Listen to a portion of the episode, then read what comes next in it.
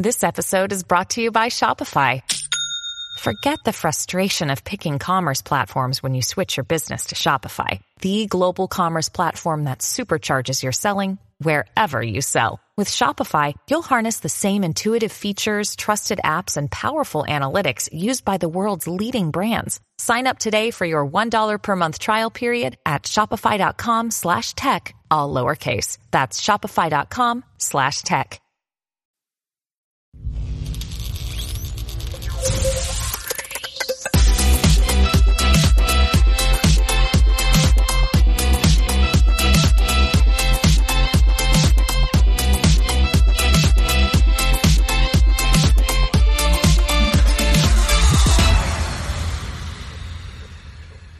Good morning and happy Tuesday, everybody. This is Dana Olivo with Market Atomy, and we're back once more with another episode of Charged Up Studio with Brandon Falcon with Falconics. We are ending our series today on creating a social media digital footprint, and we're going to be talking about content creation.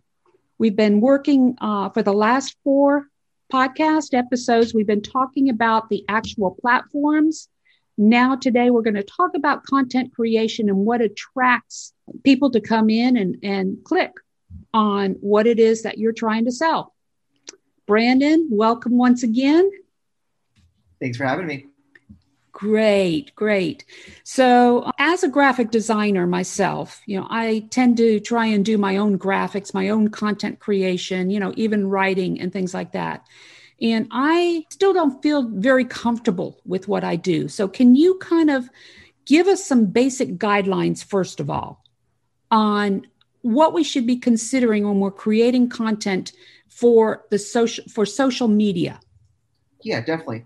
So I would say, first off, it is important to identify where we need this content to go, what platforms, because platforms, even so simple as Facebook to Instagram, the sizing can be different. The types of content that's preferred by the platforms are slightly different. And we're talking this platform is really the same. Facebook and Instagram are the same platforms. Then we go on to Twitter's, LinkedIn's, Pinterest of the world, so on and so forth, even TikToks of the world. Moving further down the line, the content sizes, needs, so on and so forth adjust. So I first like to tell people is to identify what platform are we trying to champion? And then secondly, what is our end goal from it? Are we trying to get someone just to view something? Are we trying to get them to actually engage with our piece of content? Or are we just putting content out there to have content out there is more so what I consider filler content. It's on our main piece of content today, but we just want to kind of keep them interested in who we are and that we're here. So once we've identified those things, you're absolutely right. It kind of moves into comfortability and the content itself. Am I going to make a graphic-based piece of content where I design with a tool like Canva or Photoshop or Illustrator where I digitally create it? Or am I going to use a lifestyle image, which is like actual people in it or of animals, pets, so on and so forth, product? Are we going to use those types of things? Most of the platforms prefer the lifestyle type images, which is natural, original content, not computer generated. That's usually where people tell people to start, have the photo and then tell the story behind it in the content. So it's so important to have the graphic, but also have the written captions to go alongside it coming together and telling a story. Combined, doing just that little bit there, having that awareness will make such a big difference in content creation.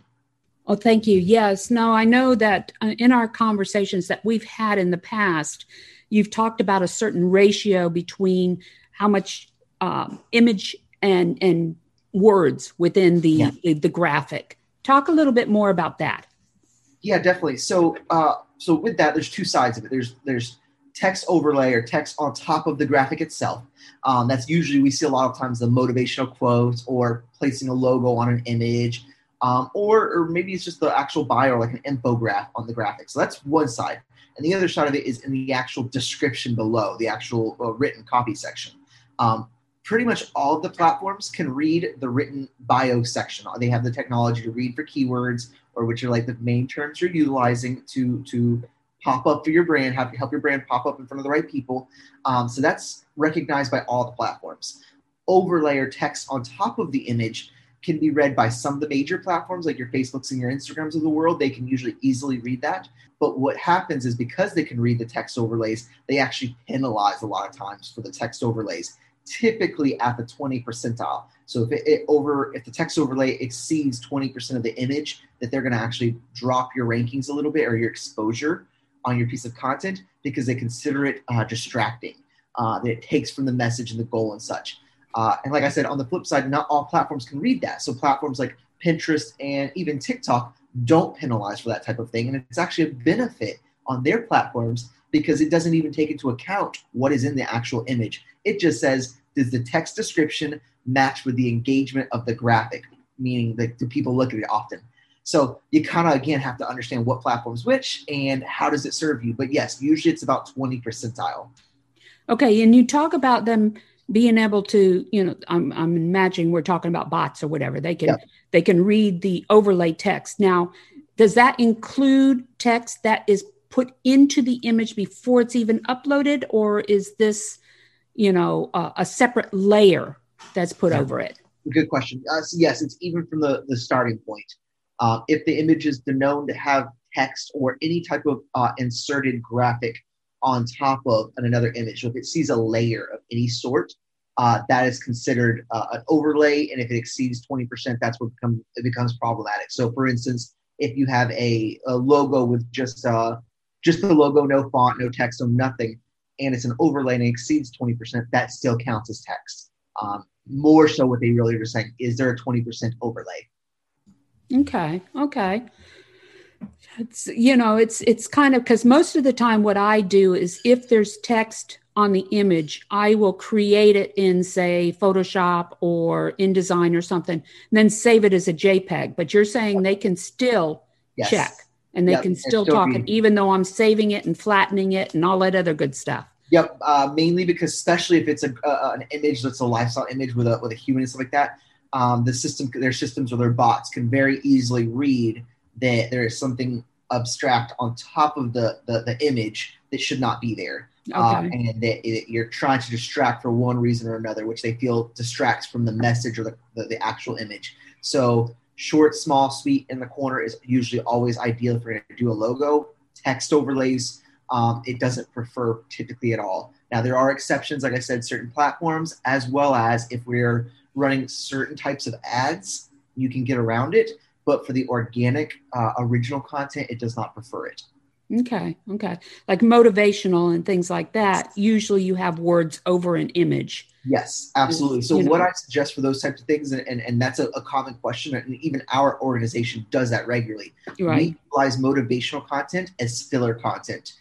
So knowing that it is not my primary message, that it's okay, that I know I'm going to get a ping for like a negative check mark for the overlay, but it's okay. I'm going to be using that for days that I don't have a strong message to push. Right. So usually what we do Monday, Wednesdays, Fridays is strong message. Other days are filler content that's just valuable, but not necessarily to me at the moment. Okay. Now, part of what I do is, I guess you would call it filler. Okay. Like I have a, this day in history every week that I put out. All right. And it'll have an image in it, you know, but underneath, you know, the type underneath talks about, okay, what is this day in history? You know? Yep. So I'll do that. And then there's another one that I put out on a regular basis. Well, it depends on whether it's a focused month. Like I did the whole month of March, women, important women, you know? And so I did every week, I did something like that. But now talk to me a little bit about, I know you've said something to me about like Pinterest and things like that, about repeating content. Yeah. Okay. Talk about that. Yeah, definitely. So repeating content, which is either evergreen or re-dripped content, is obviously content that we reschedule and reutilize. I have usually a pretty simple rule of thumb. I say take all the content you've created in the last at least 90 days, but if you have content going back to a year plus, look at all of the above. What I do is I always consider re-dripping the top 20% of my content. And that's pretty much for any platform. If we know that piece of content did better, we first need to learn from it and understand why did it do well? What did we do so successful? Because a lot of times it's just a learning curve and understanding. I first understand, and if it is something that is relevant that I can reutilize, we will re-drip it in the future, usually about every 90 days, because it does get repetitive if I do it any sooner. Right. So we will re-drip that content out and reschedule it. Now, some platforms like Facebook and Instagram and such, 90 days is usually the shortest period that it's okay with you doing that. Other platforms like Pinterest, you can do it a lot more frequently. And only thing they ask is that you put it in either different boards, which is like different categories, or you change the body text up a little bit or something. You need to make a small alteration. Platforms like, yeah. So if I use the same ad per se, okay, in Pinterest, but put it on three different boards, the same exact ad, I'm still okay. Exactly. Yeah. Okay. Their platform allows that type of thing. Whereas Facebook and Instagrams of the world, it becomes very obvious that you re-dripped it because it comes in a chronological stream. And that's why I usually recommend 90 days out. So if you're posting even at the bare minimum, you have 36 pieces of content in between, minimum usually, 36 pieces of content in between when it gets dripped again. So I always re-drip the top 20% and then I delete the bottom 20% pretty much regularly. Making sure we always, every month, we're getting better and better at defining our audience and getting the engagement up. We're catering to our audience. Okay. So let's talk a little bit about video. Yep. Okay. Can you kind of give the listeners some idea of the types of videos, the length of videos, what attracts, audience members better, that type deal? Yeah, absolutely. So video content obviously is going to be, I love video content as a whole. I usually tell people it's the king of content. It should be utilized pretty much on any and every platform. All of them love it. All of them will usually give you a little bit higher rank for using video over photo. And no matter really which platform you're on, there is no definite rule of like, this video is better than this type of video. Whereas photo, they do scrutinize like that. Mm-hmm. Video, they usually don't as much. Now, the two things I do notice is, at least lately, shorter content or shorter video is usually preferred. And when I say that, I'm talking anywhere between 15 seconds and maybe 5 minutes max. Once we start to pass that 5 minute mark, we start to lose the audience, as it's not really a defined message. It's a more I don't say all over message, but it's a little bit more all over. But there's instances like this here where we're in a podcast environment where it is appropriate to spend a longer period of time because they want to hear an entire message or entire story. But platforms like your Facebooks, your Instagrams, your TikToks of the world, that is where you take content like this afterward in a production studio and you chop it into 60-second or under pieces of content, and which lead to a podcast and allow them to watch it in full. Okay. But yeah, across the board, video is awesome. Yeah. And I enjoy video. It's just more time consuming to put it together. Sure. I mean, we're talking about putting these videos out here. I'm letting Tyler take care of it. Yes, exactly. There's a lot more work that needs to go into video production and making it nice and stuff like that. But it definitely brings I would say a lot longer value. It seems to be that the video content lasts longer. And really, the more unprofessional it is, the better, because people react better to that natural environment rather than a professionally done. Absolutely. Yeah. Video. I would even say it was less professional, but that's it's not necessarily less professional. Yeah. I'm in my workout clothes today. Exactly. Both of us. Exactly. I think what we go after, what I like to call it is original and real. Exactly. The fact is that we're a real approachable people. That's not all doctored up and you're absolutely right. Like fake looking. Exactly. It makes it so that they're like, wow, these people are real. They're serious. This is valuable to me. And that's really what people want nowadays, is they want someone that's approachable. Yeah, no, I agree. When I first started out in videos, I was thinking I had to, it's that perfectionist self in me, coming out and feeling as had to be exactly the way I wanted it and had to always look good and everything. But I've gotten over that. I think we all started with that. We all start with the fact it has to be perfect and this and that. In reality, people understand that we're all real, and we're not. This is not reality TV. that, that we're, the life isn't perfect, and showing those flaws make us more trustworthy. And more credible. Yes, yep, exactly. Absolutely. Exactly. Let's see. There was a question I had and I can't remember what it was now. When we start talking about organic and working through Facebook, such as what we're doing, talk a little bit about what you mean by that. Yeah. So what you're referencing, I believe, is deep linking. So that's, I would say, a little bit of a newer thing. So most people are familiar with ads on these social platforms. You can run ads on videos where it pops up at a certain point and makes you watch it. We can run ads on during images where they're scrolling and it looks original, but it's really an ad. And what we say is it interrupts your flow, but it's usually something that's somewhat targeted. So it does match what they typically like, the end user likes. Mm-hmm. So what we do with our deep linking is all we're doing is we're pushing it out in front of someone that has the highest chance of actually engaging. They have previous, maybe in the last 90 days, had searches, activities, so on and so forth that match things that we think are relevant to, say, for instance, our book that has those types of interest in maybe small business growth, building their brand, so on and so forth. Mm-hmm. So first, it's identified those. Secondly, the deep link allows us to, or allows the customer to scroll, see it, click on it, and versus it opening up in, let's say, Facebook itself, like opening up in its portal so they can see it. It allows them to click it and it open up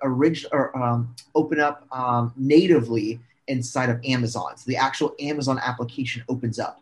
The reason this is important, and if we start to think about it, is when you open up on, let's say, Amazon or Etsy or one of those things, it actually hits the history of something you've looked at. And now Amazon, Etsy, eBay, all these platforms, depending on which one you use, has the option to send you notifications via email, through pop-up notification. Are you still interested in this product? Here's a discount for the product. The product just got released. It's out of stock, so on and so forth. You can't do that with traditional ads. Most companies run traditional ads.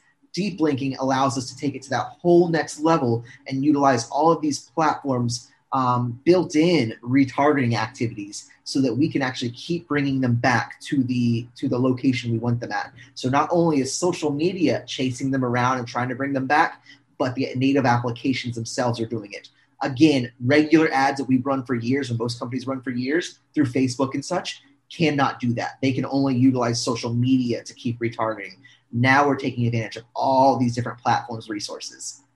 Oh, interesting. Yeah, no, from my conversations this morning with Tyler, you know, when he was talking about that, we wouldn't be taking them to a landing page for the book or whatever. They would actually be linking from Facebook or whatever platform we're using straight into Amazon, but we would still be collecting their information. Oh, yeah. So what happens is in the middle of that click, we collect something, some of their pretty much an indirect pixel is what it's called, or a Facebook pixel tracking. Mm-hmm. We're able to still collect their data through Facebook that would allow us to continue to remarket on that platform. But we also give the platform we're going to, or the destination platform, being Amazon really, the ability to also track, which is, again, something that is normally not possible without deep linking. Yeah. It's a very sophisticated version of tracking, and it allows us to have a significant more grasp on our end user. Right. They don't leave our network easily. That's how we, as small business owners, are going to be able to manage to stay relevant within the virtual market, is understanding these tricks, you know, the content creation and how to link that to exactly who it is we're trying to reach. Absolutely. You know, and I'm glad you're doing it because it's just way too much for me to figure out. Yes, it's very much a cat-mouse game where it's the certain platforms make it harder and such. And again, every bit of this is designed to do exactly what it's doing. The goal is not to tell people or convince people to do something that's not making sense. These people have shown interest or taken action previously in a time frame that's shown they are looking for help with these types of things. And we've identified that we have that type of solution. And so we want to get in front of them and make sure they truly get to see us. And as you know, as a business, we usually need 6 to 12 touch points, or we need to be in front of a few times before they actually truly see us. Right. And this allows them to truly see us and not leave our network until we've identified that they're truly not qualified. At that certain criteria where you say they're no longer qualified, they fall off. We're not going to keep bugging them. But for the most part, we know that it will help. Ah, well, that's very interesting. Very interesting. Another part that I think it's important that we cover is when we're talking about content on social media, you're limited in what you can put out there. And so you need to have some kind of follow-up that people can get more information if they need. Okay. Yeah. Whether it's a link in there or, as you said, deep linking or something to that effect. So if we are offering a product or a service, having a landing page that they can go and get more information if they want is critical.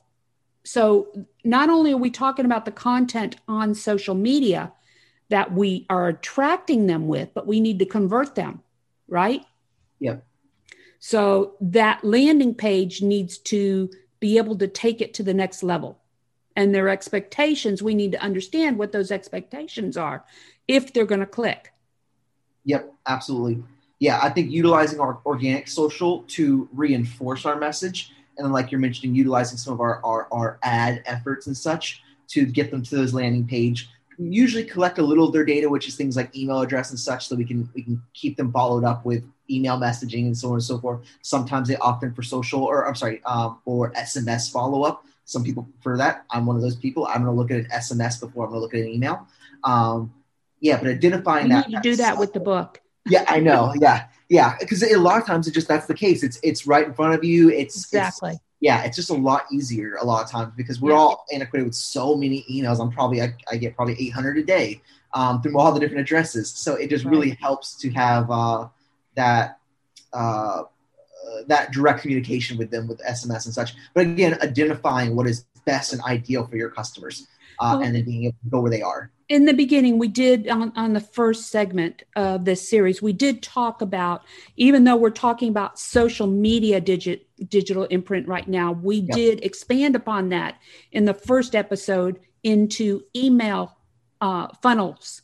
Yep. As well as SMS, it's a process. It's not just you put your stuff out there on social media and hope that they're going to grab it. You've got to think about what is that funnel system that we're going to basically saturate these viewers, because like you said, 10, 12 different times they need to see your brand before they're going to act on it. So, absolutely. And not everybody's going to do it through social media. It may be through email. It may be through their mobile phone texting. It might be, print, all of that. And that needs to be taken into consideration. Yeah, I definitely think that's something where you and me discussed regularly previously is we both have seen in the industry lots of professional specialists, even ones we know that are awesome people, but they specialize usually in I do this or I do that. And it's usually a one-stop approach. But what we're talking about here is that we're thinking through an entire operation that takes a customer through a journey that truly solves a problem for the right types of people. And we just need to make sure we're getting in front of them. So we do it wherever they're at. That's email, SMS, social media, Google rankings, or SEO. We're going everywhere to make sure that they have the opportunity to truly see us. No, definitely. Well, Brandon, that's the end of another episode here and the last episode in our series. Yep. Again, this is Dana Olivo. We do have, Brandon and I do have our own co-authored book that's coming out called Social or Sociopathic. It is currently available for pre-sale on Amazon.com, the Kindle. It will drop on the 17th. So anybody who would like to get a discount on this book, I highly recommend you go in there and sign up and order it early. It's at $2.99 right now in pre-sale. It's normally $9.99. So take advantage, go in there and order this book. Yep. Okay. Brandon, for the last time, how can they get a hold of you if they need you? Yeah, definitely. So all of our company branding is under Falconics. So you can find us on any social platform under Falconics. So it's Falcon with an ICS at the end. Or you can look me up, Brandon Falcon, on any socials.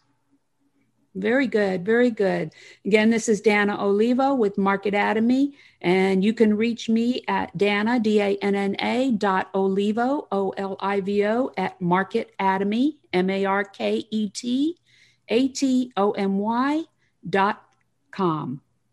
And you can always reach us at info@chargedupstudio.com.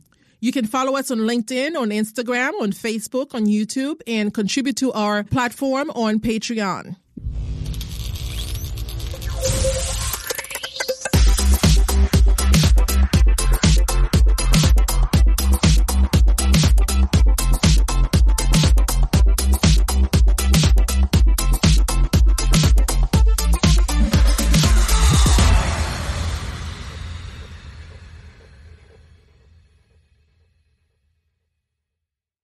This podcast is a part of the C-Suite Radio Network.